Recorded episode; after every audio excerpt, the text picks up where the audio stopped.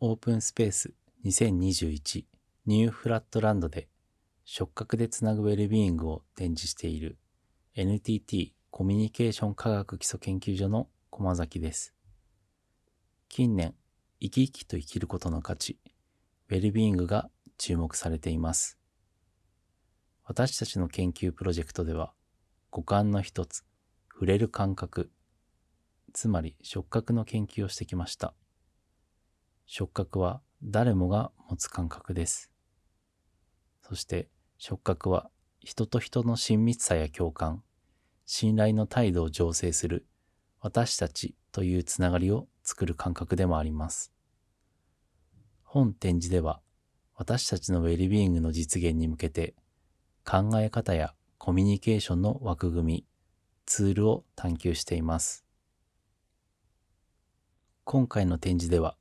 考えるツール、測るツール、つながるツールの3つのコーナーから構成されています。知識の学びだけでなく、ツールを使って自ら考えたり、実際に触れて体感する展示など、体系づけて見て回ることで、今回の触覚でつなぐウェルビーイングを知ってもらい、そしてここが私たちのウェルビーイングを考える場になるように体験展示のデザインをしています。考えるツールのコーナーでは、ウェルビーイング、私たち、触覚といったものをどのように考えるのか、プロジェクトメンバーの著作が置いてあります。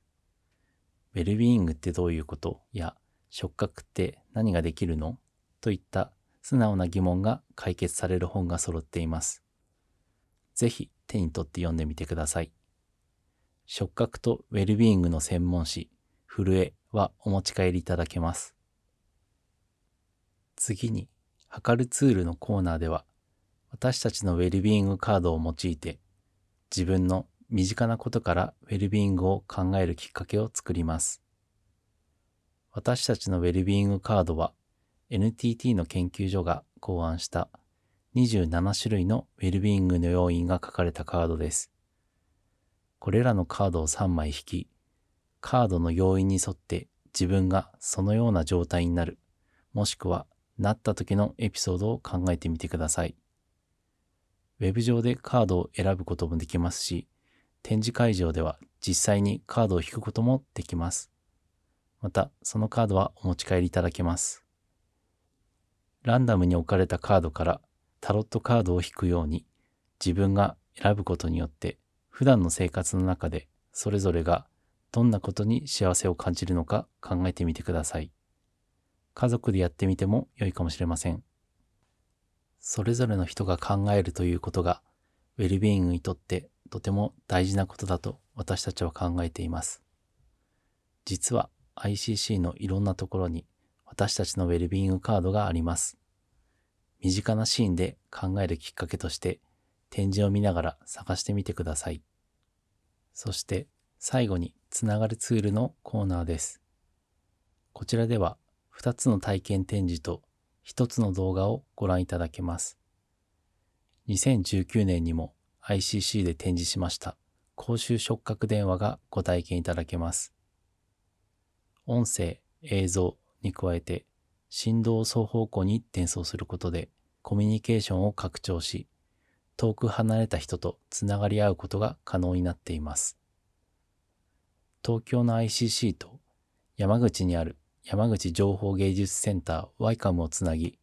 遠隔地と触覚コミュニケーションの展示を実際に行いました。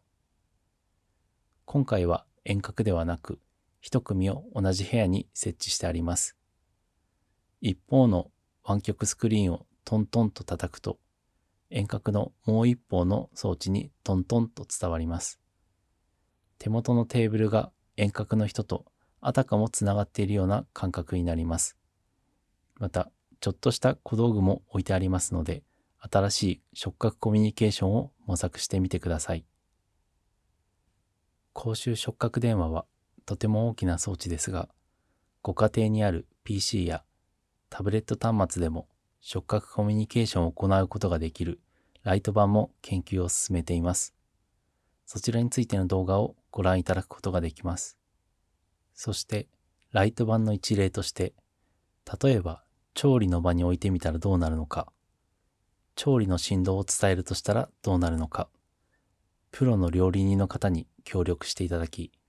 包丁で食材を切る振動を感じることができます。特に刃物骨切りがおすすめです。プロの身体的リズムをぜひ体験してみてください。音声と映像のコミュニケーションに加え、振動を伝え合うことによって、今、この瞬間を共有しているという感覚を作ることができるのではないかと考えています。それによって、離れた人とでも心が寄り添い、お互いの存在を感じ、一緒にいるという感覚を作り合えるものになればと思っています。コロナ禍で触れ合うという機会がとても減っています。そんな中でこそ今回の触覚でつなぐウェルビーイングがとても大事なことであると考えています。臨場感を高めるための振動伝送だけではなく、誰と誰がどんなシーンでつながり合う時に触覚を伝え合えると効果が高まるのか、そしてさまざまな身体感覚の人たちがつながり合える世界を目指して私たちは研究を進めています。